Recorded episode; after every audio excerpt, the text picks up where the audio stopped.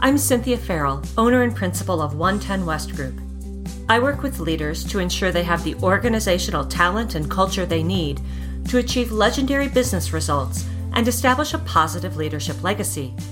I'm passionate about developing what I refer to as legacy leaders, those who lead with a balance and blend of strategy, authenticity, pragmatism, and compassion. In most of the episodes of this podcast, I'll share conversations I've had with leaders who have found that balance, who have made and will continue to make an incredible impact on the companies they work for and the colleagues, employees, and customers they work with. They are true legacy leaders. In some episodes, I'll dive into a concept around legacy leadership and share my thinking, experience, and stories. I am a storyteller after all, and a legacy leader in my own right. If you know of a fantastic leader that I should speak to, or a legacy leadership concept you'd like to hear more about, please head to the Contact Me page on my website, 110westgroup.com, and drop me a note. That's 110westgroup.com. Welcome to This Is How We Lead Conversations with Legacy Leaders.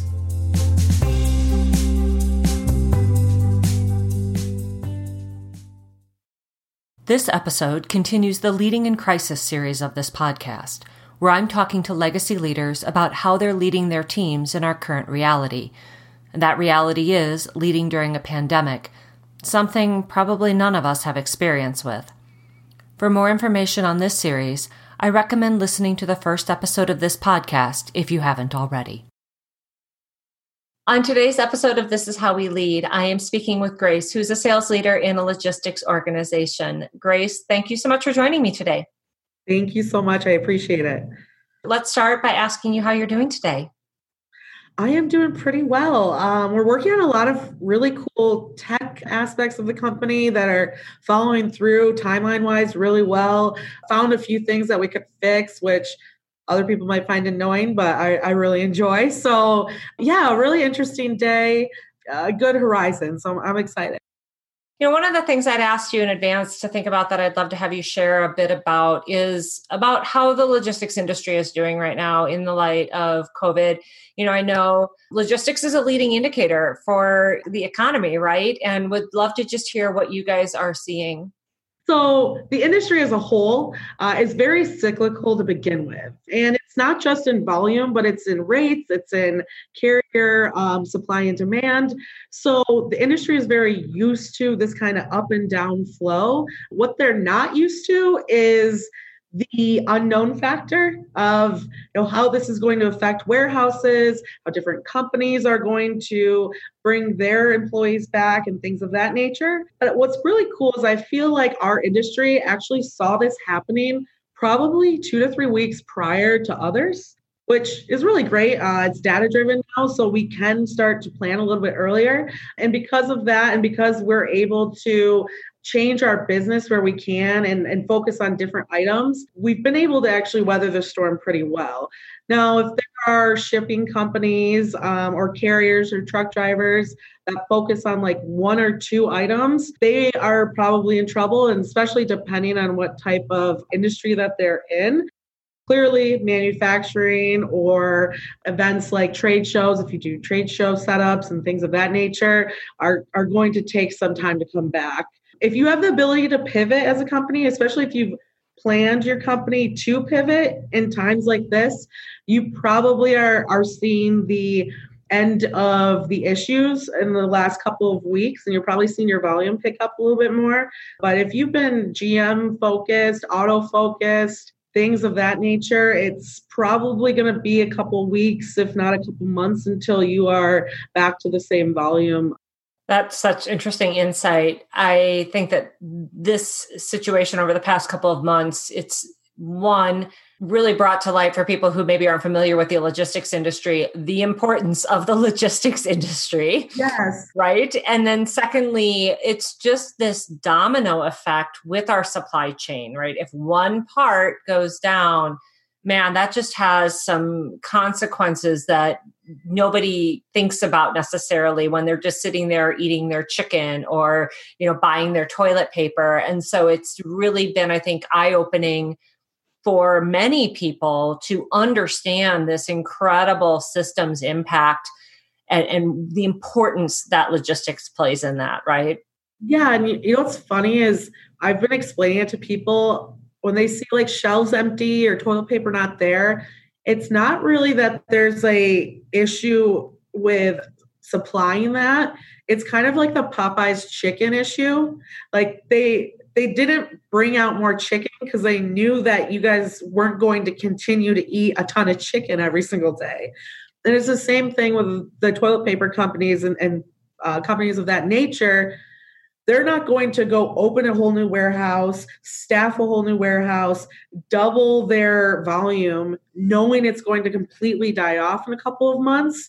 So that's why it's very important that when these things happen, that you do buy what you need now, because our supply chains aren't ready for that like quick burst of energy it's gonna it's gonna be really interesting to see the innovation that ends up coming out of the industry. Oh yeah, yeah.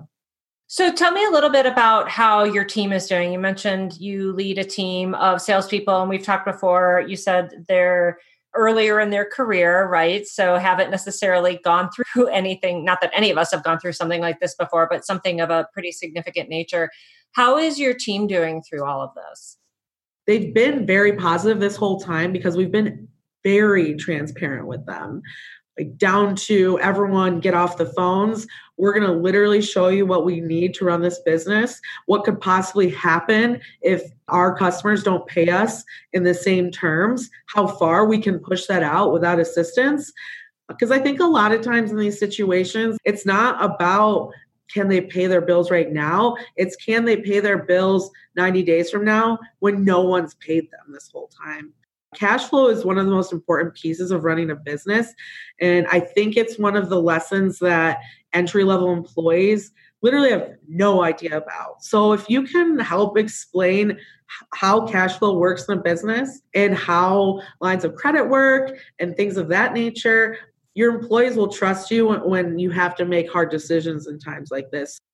We've definitely prepared them. And like I said, it was actually probably a week to two weeks prior till this really hit and we had all these shutdowns i think they're grateful for it. When i say like they're positive i think it's almost like they feel like they were protected more by their employer because they understand when they see companies starting to fail what steps they didn't take to make sure that that didn't happen. Well, and what's interesting about that like you mentioned you know employees who are earlier in their career don't necessarily have that education about the cash flow and the P&L, right? And so in a way, this is becoming a little bit of a development opportunity for them. And I would think as well that being that transparent, sharing with them what you're looking at, what you're doing, how you're approaching it, it also then gives them a more of a sense of ownership in the organization and in how you perform and whether or not you succeed. Yes. Yep. Now, how are you working with your team to help them balance any needs that they have for the personal pieces of this that are cropping up in life, along with the need to be productive and get work done? You know what? I think because we've opened up that transparency in every other aspect of our business, our employees have been very honest throughout this whole thing. But we definitely have a few employees that came to us and were like, hey, I have diabetes or I'm taking care of my mother right now who is sick and things of that nature. And we, if ever someone has issues in the office, uh, there's been situations where you know, we've helped with funerals and even things of that nature. We are very supportive, not in these times. So we've been very supportive clearly now. And we will probably start bringing people back, I think like two weeks from now when the shutdown ends, a couple weeks. And then the thing is, is that you know there are already people that we're working with and, and making sure hey if you don't feel comfortable yet let's let's hold off. So yeah again i think when you create that transparency and culture you almost don't have to worry about those things because they'll they'll definitely bring it to your attention and they'll do it respectively are there any other specific actions that you've been taking to lead your team at this time? I'd say the biggest ones is just clearly like pushing if you're in here ppe like i said we have a few executive staff in here so if they're if we see someone come in nope, like we need you to stay home. If anyone needs help, groceries, things of that nature, we've been able to help them out. But honestly, I think the biggest thing is, especially in the first couple weeks of this, they themselves, us as an entity, as a company, have been really appreciative to drivers. So I think like they're grateful for being able to work in this industry, but not like physically in the truck. And because of that, they've they've been able to create empathy for them a little bit more. There was a couple weeks ago where I was uh, sent them an article, and it was I think it was a video actually from like the Today Show, and they did a, a segment on truck drivers and literally, hey guys, shoot an email to a truck driver that you uh, worked with today and just tell them thank you because there's literally nothing better than an unsolicited thank you. So I know that that in that moment, any driver that looked down at their phone or, or, looked at their computer, sitting at a truck stop alone in their cab because they can't go out and eating the worst food because it's all that they can grab, that that could just alone bring a, a smile to their face. I think if anything, we've been kind of uh, not putting ourselves first in this situation and making sure that that side of it feels needed and appreciated. That is such a fantastic, fantastic action to take because you're right. It's such an underappreciated, unappreciated role, yet so critical. And by extending that gratitude you know, like you said, it's not going to solve the problem of figuring out where you're going to eat or go to the bathroom or anything like that, but it can really, I think, help other people understand you know the the value of what they're doing. And obviously we've seen you know there's so much gratitude for healthcare workers and you know first responders as there should be. And there's these unsung heroes who are driving your toilet paper across the country right? And you know it's tough for them and i think what you're doing with your team is and they're going to remember that grace they're going to remember that they did that and how that made them feel. Yeah for sure. So what's been the most challenging thing for you as a leader during this time and how have you worked through that? The unknown for sure. I'm a control freak that's really what's gotten me to this point to be honest with you. And i think what's frustrating is that we work through the whole we work throughout the full United States. Um, we do honestly even international, um, specifically probably more than North North America, and it's frustrating because we we've always set goals for our growth, and there's finally something that's in our way that's completely uncontrollable. And then on top of that, you know, gas and oil, the same thing there. Um, and clearly, if oil's down, so when I go to the gas station, I see it's lower. I get very upset because my revenue goes down too. Um, I'm the only person that gets upset by that, but it, it makes me laugh. So there's just so many like odd con- uncontrollables, and being able to just like calm ourselves down and understand that like we have to work in this environment of unknown is I think the most challenging because for the past seven, eight years, we've been so full throttle that this is the first time that we literally had to like stop. Um, it was kind of it was emotional that first day we had to send everyone home. I legitimately cried on the floor because when I, we started this company, it was just like when I started, it was three of us, and then to have to tell a whole floor of sales reps that like they need to go home and I don't know when I'll see you again. It's just such an eerie feeling, and then seeing everyone leave and it, it throws it throws you off. So I think there was a couple weeks there where we just all felt just at a loss. And now we're starting to pick back up and get back to our growth and our um, our direction and the strategy really that we've been focused on this last year. I think that's the biggest thing and i'm huge on smile through it. So at the end of the day uh, as, a, as a staff an executive staff we make sure that they don't they don't see that and they and that they know that we're strong through it and again a transparency uh, makes them feel more comfortable and yeah that's kind of where we stand right now with all that i think coming out of this that people will have a stronger sense of resilience and yeah. dealing with ambiguity which very few people will say that they love ambiguity right we are living ambiguity on such a daily basis. Actually posted an article, shared an article from Harvard Business Review a couple weeks ago on LinkedIn about building your resilience. It's something that I've done over my career. And I think about how if I were going through this 10 years ago, 15, 20 years ago, man, I would be in such a much different mental space than I am right now. Not to say that my mental space has been great every day over the past few months, it hasn't been, but that resilience muscle is something that you can build. And I think we'll see people coming out of this with a stronger sense of resilience that will bode well for them in the future. Definitely. So, what's something that you've learned about yourself as a leader as you've gone through this? The biggest thing for me, I think, is the ability to the ability to uh, regain focus on the growth honestly is the big thing like i said it's weird right you're in this like space where like oh do we like keep going hard? Do we keep over investing how does that work? I found a nice middle ground where i'm able to figure out how to leverage but also keep cost down without that investment or diving deeper into the ROI of different initiatives that I'm working on because now I need to 100% prove that that ROI is there compared to it should work if these things happen. And there's a lot of things, honestly, in my role as strategy that I know it has been cut and that cannot happen in the timeline that I had hoped for. And like I said, I'm a control freak. So I think I've been able to see this in a better outlook and been able to really prioritize what's needed and, and what's not and what small things we can do inside our office that can lead to the same output as some of these advancements that I wanted to make.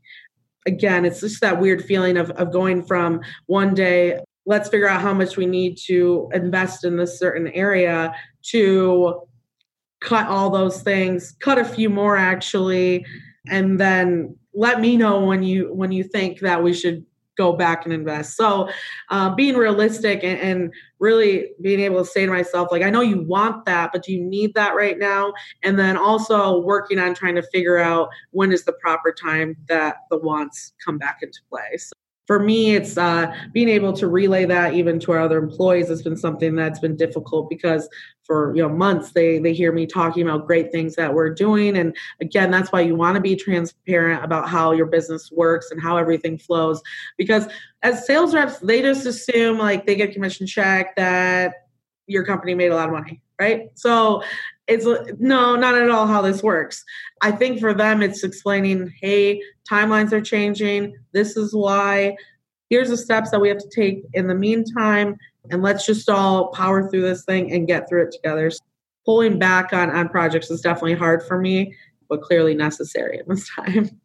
And something you said in there that i caught that i think is really important too is you said maybe we can still do these things but we have to do them a different way Exactly. Yeah. Mm-hmm. And that ability to pivot and not be latched on to, well, this is how we said we're going to do it. This is what we're going to do. And if we're not going to do it this way, then we can't do it. That ability to pivot is a leadership skill that not everyone has, right? We get very attached to our own objectives and our own priorities, but being able to see, yeah, there might be, maybe I do have to let that go, right? Or maybe I have to let that go right now. Or maybe I can look at doing that a different way. That's a great insight to have coming out of this that you know you carry forward into the future as well.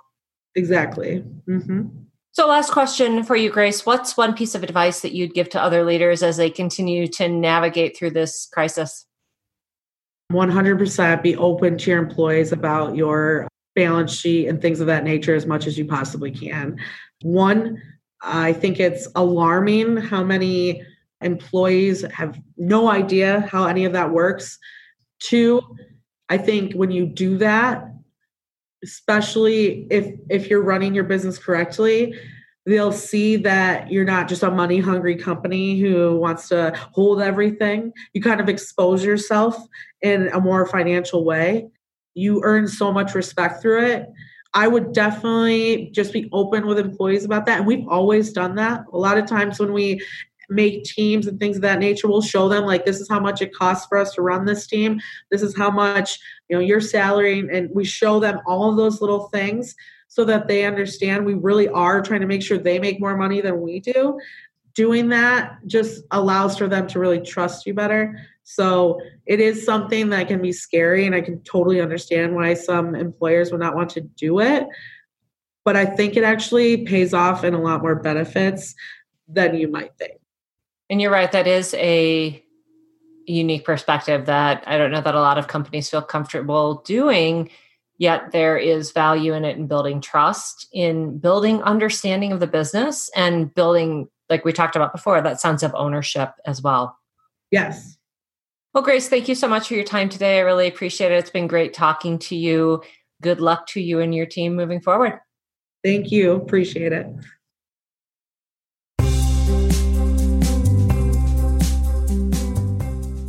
That wraps up this episode of This Is How We Lead Conversations with Legacy Leaders. Thanks for listening. If you'd like to learn about the work I do with organizations and leaders to achieve legendary business results and establish a positive leadership legacy, please head to my website at 110westgroup.com. That's 110westgroup.com. And if you know of a fantastic legacy leader who I should have on this podcast, use the Contact Me page on my website and drop me a note. Thank you again, and be well.